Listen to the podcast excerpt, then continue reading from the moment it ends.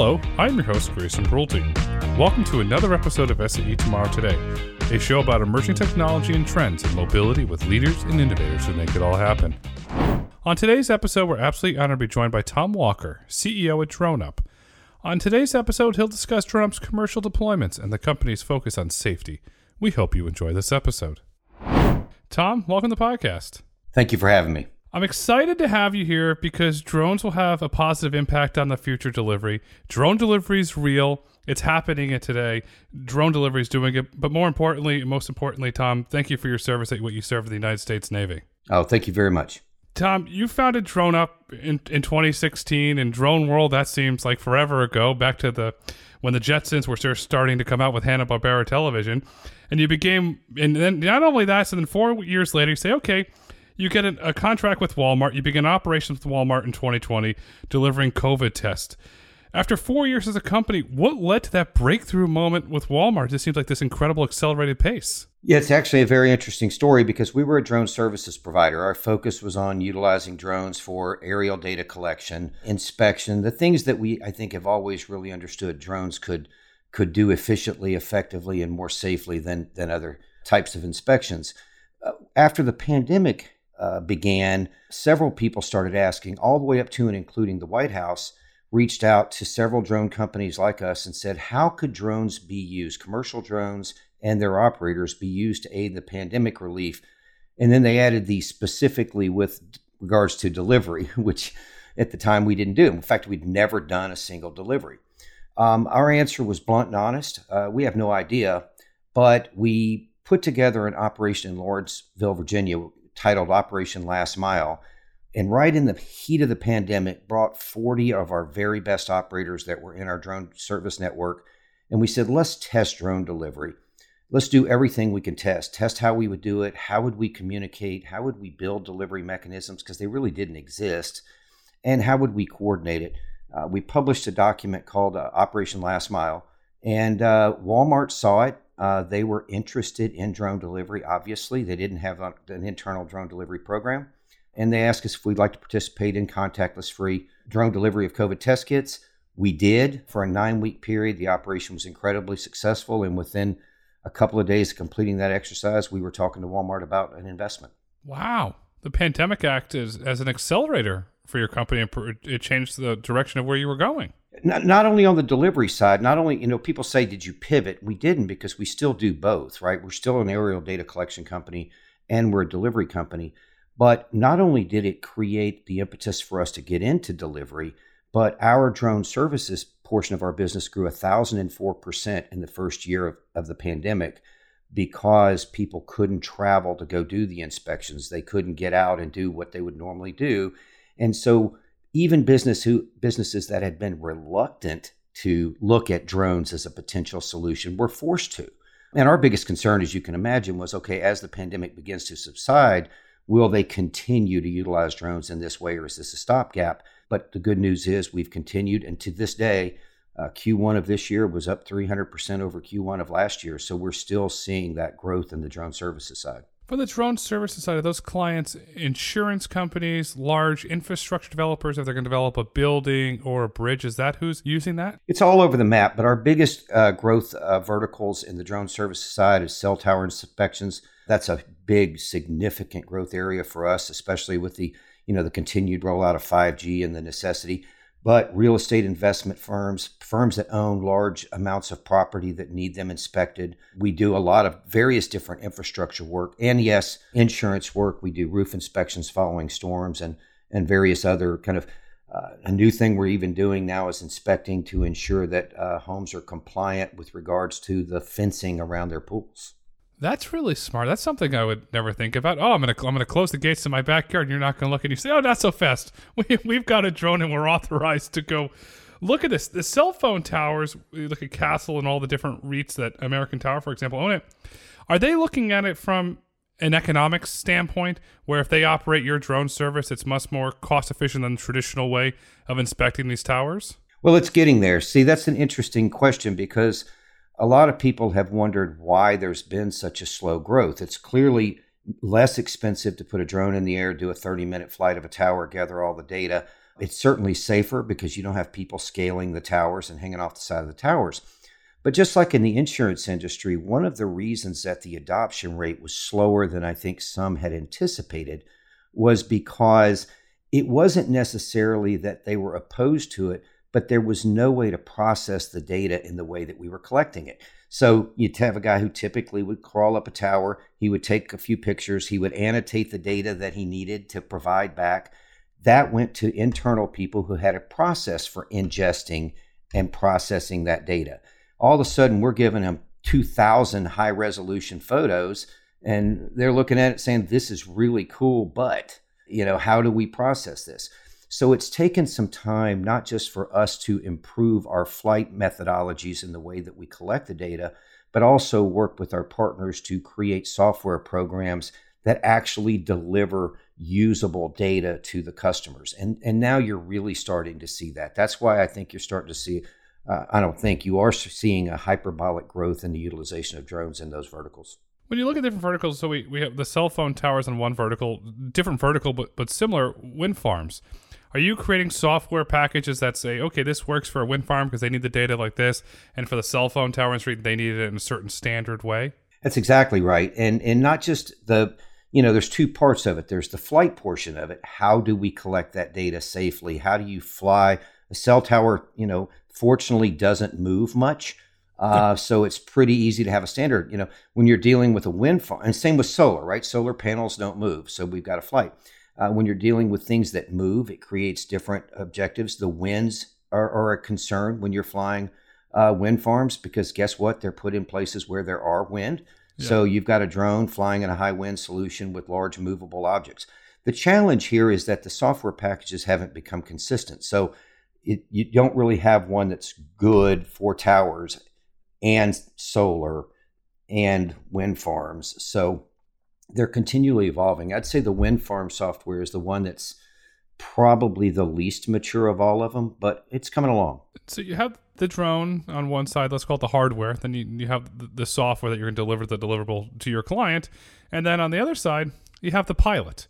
Do, do, are the pilots trained? So you have a, a pilot to, to fly for Walmart, a, a pilot to fly for cell phone towers, a pilot to fly for the for the or the windy environments, or is it just a general training course that your pilots go through? No, not at all. So we have the only fully committed training facility at Richard Bland College here in Virginia. And so, for example, at that school, before you can go out and fly at Walmart, and you got to remember, we'll come back and talk about flying. I mean, everything we're doing today is autonomous, and and and I don't mean waypoint designated. I mean truly using environmental conditions to create uh, autonomous routes. So, but it but in that condition, you have to remember you still have to be able to take over and fly manually and operate those sticks. So, part of the challenge is we train the, the, the pilots and we send them out in the field. And I'll talk about the training program in a moment. And then they spend 99% of their time just monitoring a screen and the autonomous operations of the drones. And so it can the the the challenge is how do you prevent them from getting uh, rusty on that manual operation when they have to, right? And so, but backing up, our training program it's a week of online training before they even go to the academy. Then they go to the academy, they live there uh, for a week, and we we have dormitories, we have dining facilities. Uh, we have cell towers on the ground. We have bridges on the ground, but we also have uh, a BVLOS corridor there so we can practice, you know, doing deliveries in a beyond visual line of sight environment. And they live there. They train during the day, they train at night. And all that two weeks of training gives them the permission to do is show up to one of our delivery hub locations. And at that point, they have to go through a rigorous uh, weeks of getting signed off in every single area. It is a it is a highly uh, regulated and controlled training environment that we have, and we developed it because we realize that the magnitude of the responsibility we have when we're in 34 different locations doing deliveries into neighborhoods every day. We, we, we drive a safety a culture of safety and a culture of training and a culture of accountability every single day from the day they step up to the academy till the day they're in the field. It sounds a lot like the military. Is that where you got the inspiration for this to develop a, a no nonsense, by the book, do it right, do it right all the time attitude? Absolutely. And the other thing I, we've really focused on is trying to be the smallest big company that you can be. Um, I talk a lot about people say, what, what's the biggest influence the military had? I don't know that there's one or two or three even, but I'll tell you the top ones. The first thing that we have in our company is a, a, a, a people first mentality. If we don't have people that, that take responsibility, take accountability, then it doesn't really matter, right? The second thing is is we try to maintain that small team culture. No matter how big we get, how do we continue to operate like a small? I came from the special operations community. Uh, I was in the submarine community. These were all small teams that had to be able to operate and get along and work together. But the third thing is, as I tell our, our, our, our, our, every single employee that joins with us, that we're leaders in the industry. And when you acknowledge leadership, that's not that's not being arrogant or cocky. That's accepting the responsibility that you have. And that is a responsibility to hold others accountable, be willing to be held accountable, and put safety first and safety over revenues every single day. And, and I think those are the kind of the key things that I took from the military. Safety over revenue, that's something more companies in emerging technology space should follow. They, they some companies, not yours, take shortcuts and they put revenue over safety. You're doing the right thing. You're putting safety over revenue. You have a, a leadership, people first culture. Is this one of the key ingredients that resonate with Walmart? Not only did you have the tech that worked, but you had the culture that would mesh to ensure that the Walmart brand wouldn't be damaged. It's such a very important brand. I think what really meshed with us in Walmart was first, yes, that we have this culture of safety that I don't think they had typically seen in some of the other different uh, operations. But I would also say we had a very similar core set of fundamentals before we ever even started working with Walmart, and that is the customer experience first, and how do we use drones to make their lives, the people's lives better, and and and it's interesting because when you listen to Walmart, it's you know uh, saving money, making you know people live better, uh, and so I think they like that. I think they also appreciate our humble approach you know one of the things that that the ceo of walmart heard me say to the team during a briefing one day is is is is don't ever tell anybody how we're better. Tell them how we're different and let them decide if it's better. So you'll never see in any of our materials we're the best of this we're the best of that. We never say that. We always simply say we tend to do things differently and then you tell us if you think it's better it's beautiful. It's it's it's a humble it's a humble culture. Walmart's culture, from all the, the public documents I could read, it's a very uh, humble culture, and, and, a lot of the employees and executives that when they travel, they have to share a room in a hotel. It just kind of goes into their their culture. I want to get into the customer experience here because you're operating in select markets in Texas, Arizona, and Florida with Walmart. I'm a customer, Walmart Plus customer, and let's say I order an item and I don't know, let's say shampoo. Oh, I ran out of shampoo. Okay, let me order the shampoo, and I have the different delivery options. When I'm on Walmart.com, do I have a deliver by drone button and I hit, and 30 minutes later there's the shampoo at my house, or how does it work from a customer experience perspective? Yeah, it's coming in the Walmart app. Well, first off, we're also in Utah, Arizona, and Virginia. So we're operating in six states and 34 different locations. So uh, Florida, uh, Texas, Utah, Arizona, Virginia, and Arkansas and interestingly enough, we rolled all of those out right at the very end of the year. So our big joke internally is we had to get 34 open by the end of the year. We opened the last one on December 30th, so we had all the time in the world left over. but so right now, Walmart is integrating this into the actual Walmart e commerce experience. It's taken a little time to kind of figure out how it was going to work, considering we'd be in some locations but not in others. Unlike other delivery models, there's you know environmental conditions change certain things and then there's the regulatory determining what can actually be flown by drone versus you know in a vehicle. So it's taken a little bit of time. In the meantime we have a, a website called droneupdelivery.com and you go to droneupdelivery.com you enter your address and then it will tell you if you're in range of delivery and if delivery is available. And if it is then you go into uh, the app in a in a neighborhood market, we've got between eight and ten thousand items in inventory. In a superstore or regular Walmart, we got about twenty to twenty five thousand items so far in inventory.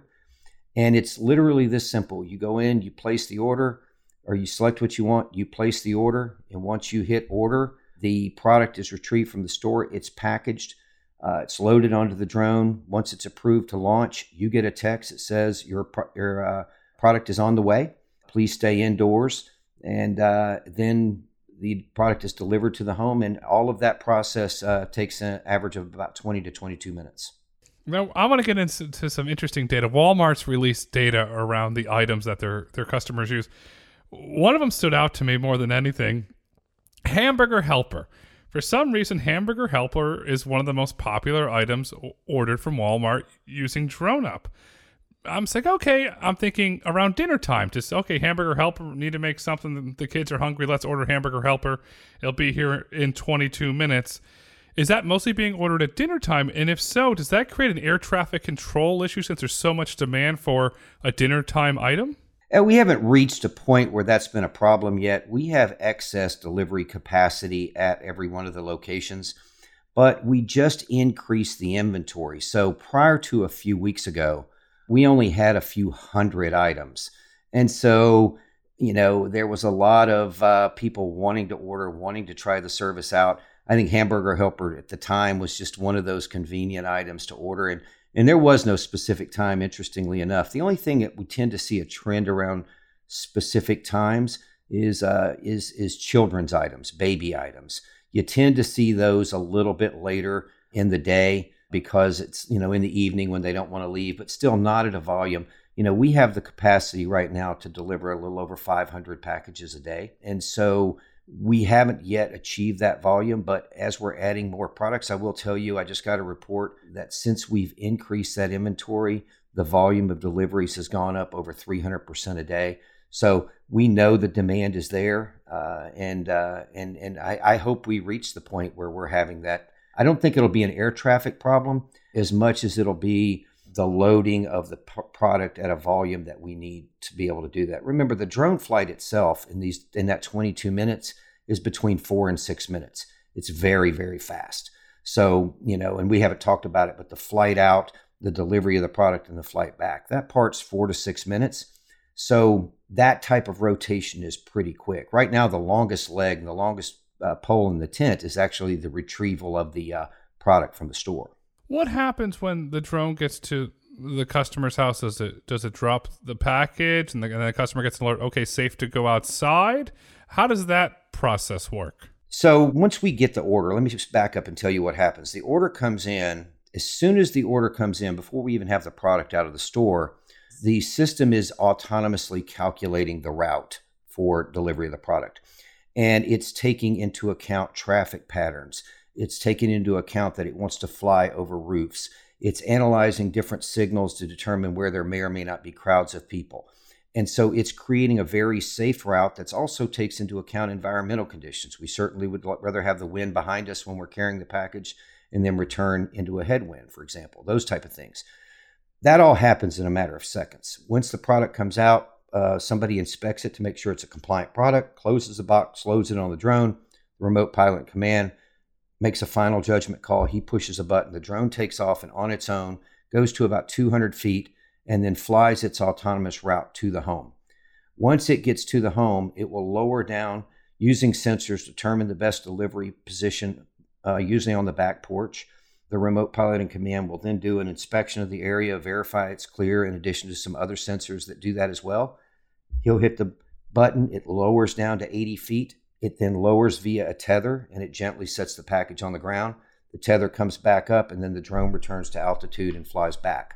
So it's a very uh, seamless product. Like I said, the, the, the, the operator only intervenes twice once to approve takeoff and once to approve delivery. And then it uses the same autonomous system to determine its route back. And so our system can operate dozens of drones in the same ecosystem with a single operator if, if you know once the regulations allow us to do so. It's scalable and today you're, you're flying beyond visual line of sight.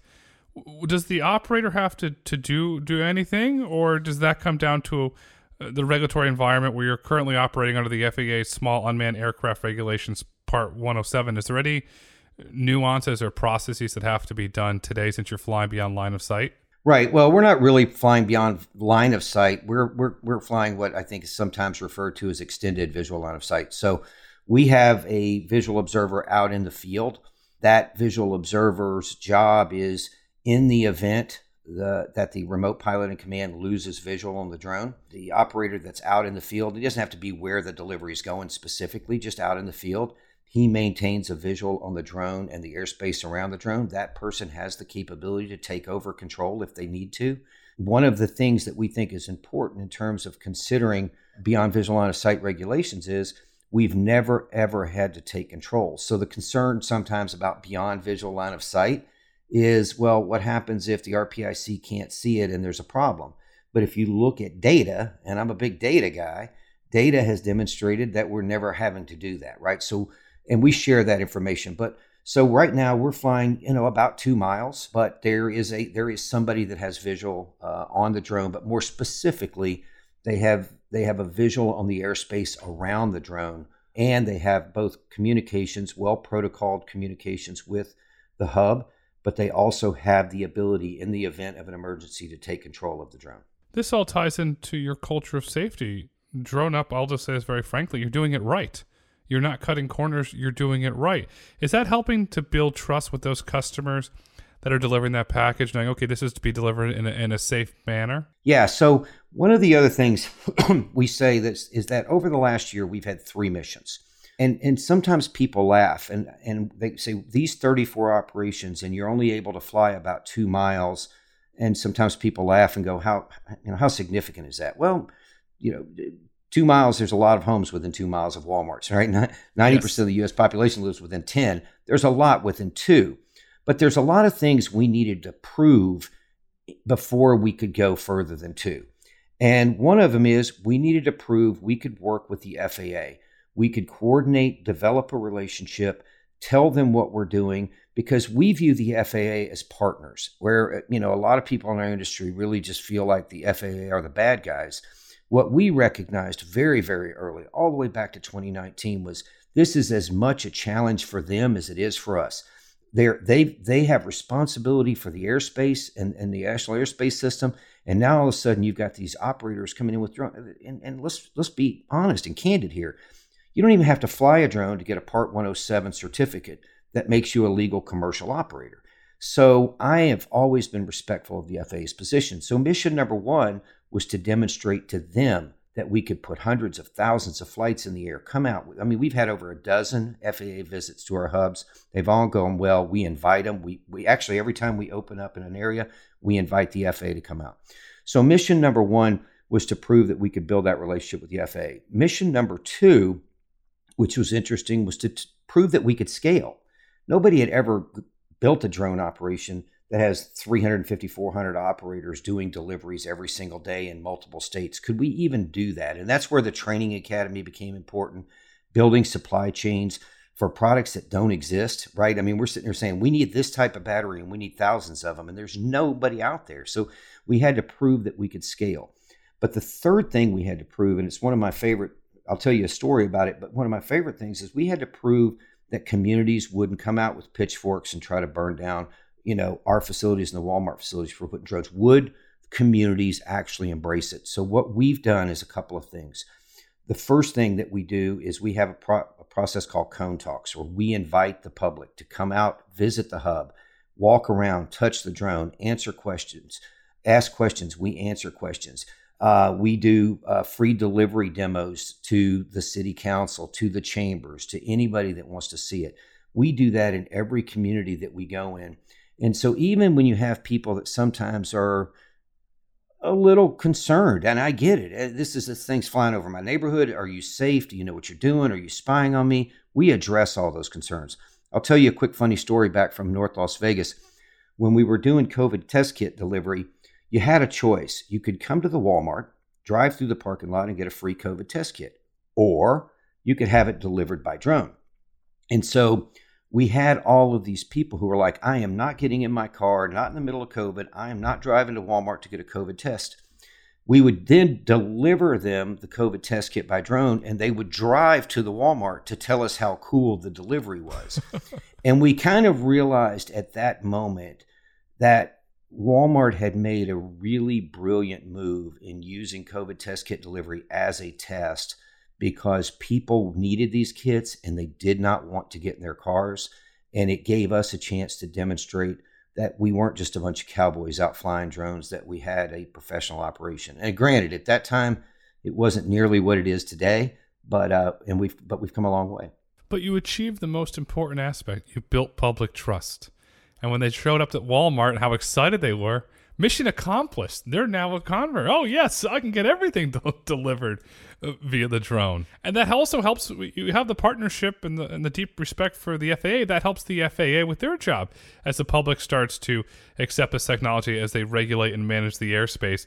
And, and from a regulation standpoint, are there any new regulations for drones that are currently in the works? Is Congress talking about anything? Is the FAA currently debating anything?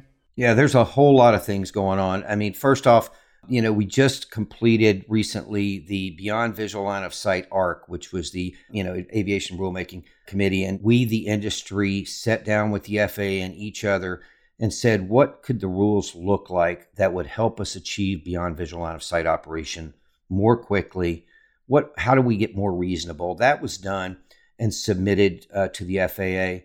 Um, in addition to that, we we were very uh, involved in a recent piece of legislation submitted by Senator Warner and Senator Thune, bipartisan legislation that essentially says, if you read it, it's time that we start taking a more risk based approach to drone operations. You know, if you're looking at the, the, the, the, certification process right now, and if we're having to go through a Part 135 and all of that, these drones that weigh less than 55 pounds, and I want to be clear, people forget this. It's 55 pounds total with payload. So it's not like 55 plus the weight, it's 55. So it, these drones are tip, like us, we got a 15 pound capacity. So the drones, you know, you know 35 pounds or, you know, 38 pounds. But the point is, is when you go through that certification and you start doing your waiver, one of the first things you have to waive is the seatbelt requirement. And then another thing you have to waive is the requirement to have the manuals on in multiple languages. It's never really made sense. And so then you go back and you look and you say, well, how many serious injuries have there been by drones in the last five years alone? And of all of the serious injuries that you'll find, they were all to operators, the operators who were doing something silly, not to the general public. So, our kind of pitch to Congress and to the Senate was how safe do we have what's the safety threshold? You know if you you'll never achieve 100% safety. I mean you, you can't go for a walk and be 100% safe. So what we like about the new kind of uh, approach both from senator warner and senator thune's bill from the rulemaking committee the BVLOS arc from from what the legislation that's going into the faa reauthorization bill is really more about a, a risk-based approach. Under small sub 55 look, demonstrate that you've got a safety plan and that you meet a minimum safety standard. Quit making everything rule by exception. And so, I, this is the first time I used to tell people the problem with our industry and why so many good companies aren't around anymore is we were having to guess where the regulatory puck was going to be, right? Because there was there was there really was no roadmap for what we were doing. So you were kind of like the technology radius for where the puck's going to be is this big. The the the you know where the regulations puck is is going to be this big, and that's very hard to do for startups, right? It's very difficult when you don't know where you need to be two years from now. It's hard for any company, but it's especially hard for low funded startups. Now, what I can say with regards to the regulation and the movement we're seeing in the House and the Senate, this is the first time that I feel like the FAA, the Department of Transportation, Congress, and the industry are all aligned on a set of regulatory uh, standards that make sense.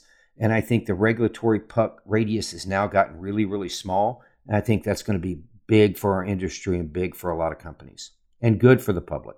it's good for the public, but more importantly, it's good for the U.S. economy. Companies like yours, you're going to create jobs. As, as Senator Scott says, jobs, jobs, jobs. The drone industry is going to create jobs. The bill that you mentioned with Senator Warner and Senator Thune, was that the Increasing Competitiveness for American Drones Act of 2023? Is that the legislation that you were mentioning? That's the correct, yeah, that's the one. And what's interesting on that, I've heard some opinions where one of the things that Senator Warner commented on was that it would help increase U.S. manufacturing capabilities and opportunities. And I've heard a lot of people say, no, it doesn't do anything for that. All it does is expand uh, the opportunity to fly beyond visual line of sight and drive demand for drones. But the problem is you got to have demand before you're going to have companies manufacturing large volumes of platforms. It is just like, you know, it's just like us right now. How many companies can we go out to in the United States and put in an order for a thousand drone uh, delivery capable drone platforms today? Not one. There's not one company that could produce a thousand of those that would meet our standard and operate under our software and under our guidelines. Now, there's some out there, but they we couldn't just go place an order. We'd have to set a little. It would take us a year to get aligned on that. But once there's more standards put in place, once we all know both what what are the typical software integrations, what does the detect and avoid standards look like, what do all of these things actually, how do they all tie together? Then you're going to see U.S. companies start to manufacture at scale. So I do believe that the bill not only will drive the opportunity to provide the public a better service through delivery, but I think it will drive U.S. innovation and I think it will drive uh, increase uh, manufacturing of, of some highly capable platforms in the United States. And, and manufacturing jobs are, are good, high paying jobs. I could, when, um, um, it was then Mayor Gimenez, now Congressman Gimenez of, of Miami Dade. That's what he was trying to do. That was one of his agendas to turn it off manufacturing jobs in South Florida. We need to diversify our economy. We need manufacturing jobs. This bill is a potential opportunity to, to manufacture those drones in South Florida. This is funny. I don't want to name drop, but I actually had a dinner with with with with him in Florida about uh, three or four months ago when we were trying to get his support because we're big in Florida, and he turned around to me and he said, "How many manufacturing jobs do you have DroneUp right now?" And I said, Well, we don't really have manufacturing jobs. He said, Let me rephrase the question. He said, If you continue to grow, how many manufacturing jobs are you going to create? And I said, Thousands. And he said, Okay, I'm in. Now, when you said that, I kind of recalled that conversation that he, he was pushing that. There you go. And, and, and he's a sitting U.S. congressman now in a very populous and a growing county that wants those manufacturing jobs. You're going to create the manufacturing jobs but then you have the national security issue that Congress is, is currently debating around the, the technology. We see certain drone manufacturers are banned from working with the armed forces, they're, they're banned on certain governmental properties. You can also make the argument this increases national security. Is that also winning over votes in Congress? It's one of the very first things that we highlight. The drone platforms that we use for delivery here in the United States are manufactured in the United States, just up the road in Maryland. All of the components are either manufactured by uh, friendly countries or in the United States. Um, the software is all uh, mostly our software, with the exception of some partners like Auterion, Elsite, and others that they're you know they're they're they're friendly country uh, software. Uh, it, it, has a huge impact, and I believe is also important to our partners and our customers. So you have the it's very important, and I think it's it's important for the U.S. economy. So you ha- you have the friendly countries, the national security mindset. Is that what's allowed you to expand into the maritime sector since that is a very important security element that you cannot put spying operations just due to what's going through there? You know, we have access to a lot of platforms, and the platforms we use for delivery and the platforms we use for inspection, uh, the platforms we use for first responder and public safety, those are all a little bit different. Uh, I would maybe not a little bit, maybe a lot different, but you know, what happens with us is when we meet with one of these partners, a maritime partner uh, or port, specifically ports, we'll say, what are your requirements for the platforms that we use? And we get them from them, and then we move past that. What is it now we want to do? How are we going to collect this data? You know, is this is this supposed to be uh, a visible uh, uh security type of project, or is this supposed to be more covert? There's a lot of questions that are asked, but Fortunately, it's not the American made component of us that gets us into those because we're going to use whatever they define.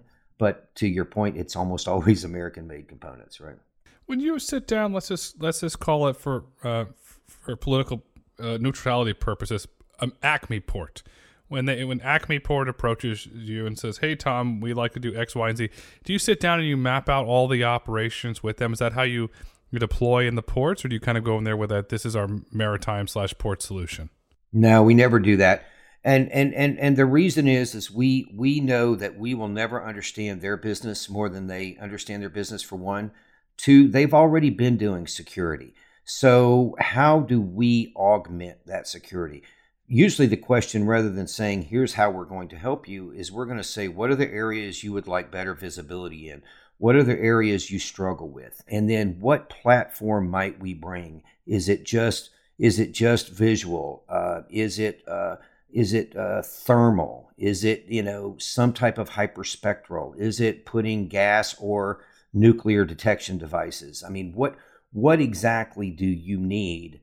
And then we put together an operational plan and proposal that kind of fills the gaps that they, they need to fill. You're building a bespoke product that they're actually going to use. You're not saying, here it is. You're listening to them and building a bespoke product that they're going to use. That's a game changer. It's, you know, it is, but I would argue that it's a bespoke product for the first one or two because at the end of the day, all ports have the same issue, mostly the same issue, depending on whether a military port, maritime port, or you know commercial. It doesn't matter. But the point is, is we don't know what those gaps are. So by having the first one or two tell us, now you know the the, the follow on to your your question would be. Uh, six months or a year from now, I do hope we're going in with solutions that we can just sit down and hand them. But again, we're as, as great as this industry is and as mature as it's starting to feel, we're still very, very new. It's still very, that's why when you made the comment 2016 is an eternity in our industry, we, we still got a lot to learn. So I think the better thing for, for folks in our industry, ours, us, other companies, is to go in with a humble, tell us what you need and let us figure out how to help. Well, it's a very new industry. You're you're racking up wins on the board. You're racking up experience. I like the different. You have the delivery with Walmart. You have the commercial operations in maritime. You have it with cell phone towers. And putting this all together, let's put it in a blender. For a matter of fact, in your opinion, what is the future of commercial drone operations? Well, I think it's going to change significantly, and and and and, and it's one of the things that you're going to see is the less reliance on the operator as we can fly beyond visual line of sight, we're going to be able to have the ability to deploy drones from fixed locations. It's part of our strategy, part of our model is where we have delivery hubs. Where we have delivery hubs, we will also have pre-positioned drones ready to deploy. We have a partnership with a security company, for example, and right now we're in the process of testing. The security alarm comes in, the drone deploys, it's overhead within 30 seconds. It's live streaming what it's seeing back to the command center so the command center can make the decision of you know whatever whatever appropriate level of response may be. Um, in, in, that particular scenario there's no operator. It is autonomous. It's deployed autonomously. It runs itself autonomously and then if they say on their system we need a closer view of door a door b the drone automatically will go in and give and, and do that feed so I think you're going to see less manual intervention, much more autonomous use, fast fast reaction, and that's why you'll hear the term. And I, am not a big fan of the term, but it's it's it's become ubiquitous. So I'm just going to have to accept it. Is the drone in a box? Uh, where you literally just have a drone sitting in a secure facility ready to launch within seconds. To me, I look at the security. You could potentially lower homeowner insurance, and I also look at it in a, in a disaster that's potentially hit with a hurricane, perhaps you have these pre-staged, and the first responders can launch the drones. Is that something that you're looking at having a secure launch facility, part of FEMA or another organization, where they could throw the drones up, inspect instead of putting a potential human in harm's way? Well, I mean, that's what we're doing with the security companies. We're also testing this out with fire departments. You know, depending on the statistic that you believe, uh, you know, less than 5% of fire alarms are actually real alarms. But we're deploying these trucks six miles a gallon. We're putting them on aging infrastructure. We're driving over to the other side of town to realize that, you know, there's, there's no fire, there's no issue, there's no anything. And so by being able to, for example, in that particular case, deploy a drone immediately, put it over a facility, have smoke sensors, have thermal sensors, you can determine right away whether or not this is a false alarm or not. Just look at the savings in terms of fuel, in terms of infrastructure, in terms of impacts to traffic and other people's daily lives, noise of the trucks. I mean, there, there's so many things that when you start trying to check off the benefits, it, it just becomes you know almost overwhelming. You're saving money. You're saving carbon. It seems that the opportunities for drones and what you're building a DroneUp. I'll just use the term endless. I really can't wait to see. We have you back on a year or two from now. Next thing you know, you're in 12 states. You're scaling this. You you uh, helped with this hurricane. Helped with that first response. Okay, you're going to keep growing, Tom. And as we look to wrap up this insightful conversation, what would you like our listeners to take away with them today? I appreciate this opportunity. Thank you. I think that hopefully they've heard the message that I, I hear the concerns, you know, and, and some of the concerns are privacy, and I want to address that. You know, for example, we don't film or record or take any pictures when we're operating. We we don't record any data when we're flying and doing deliveries in neighborhoods. A lot of people are surprised to hear that.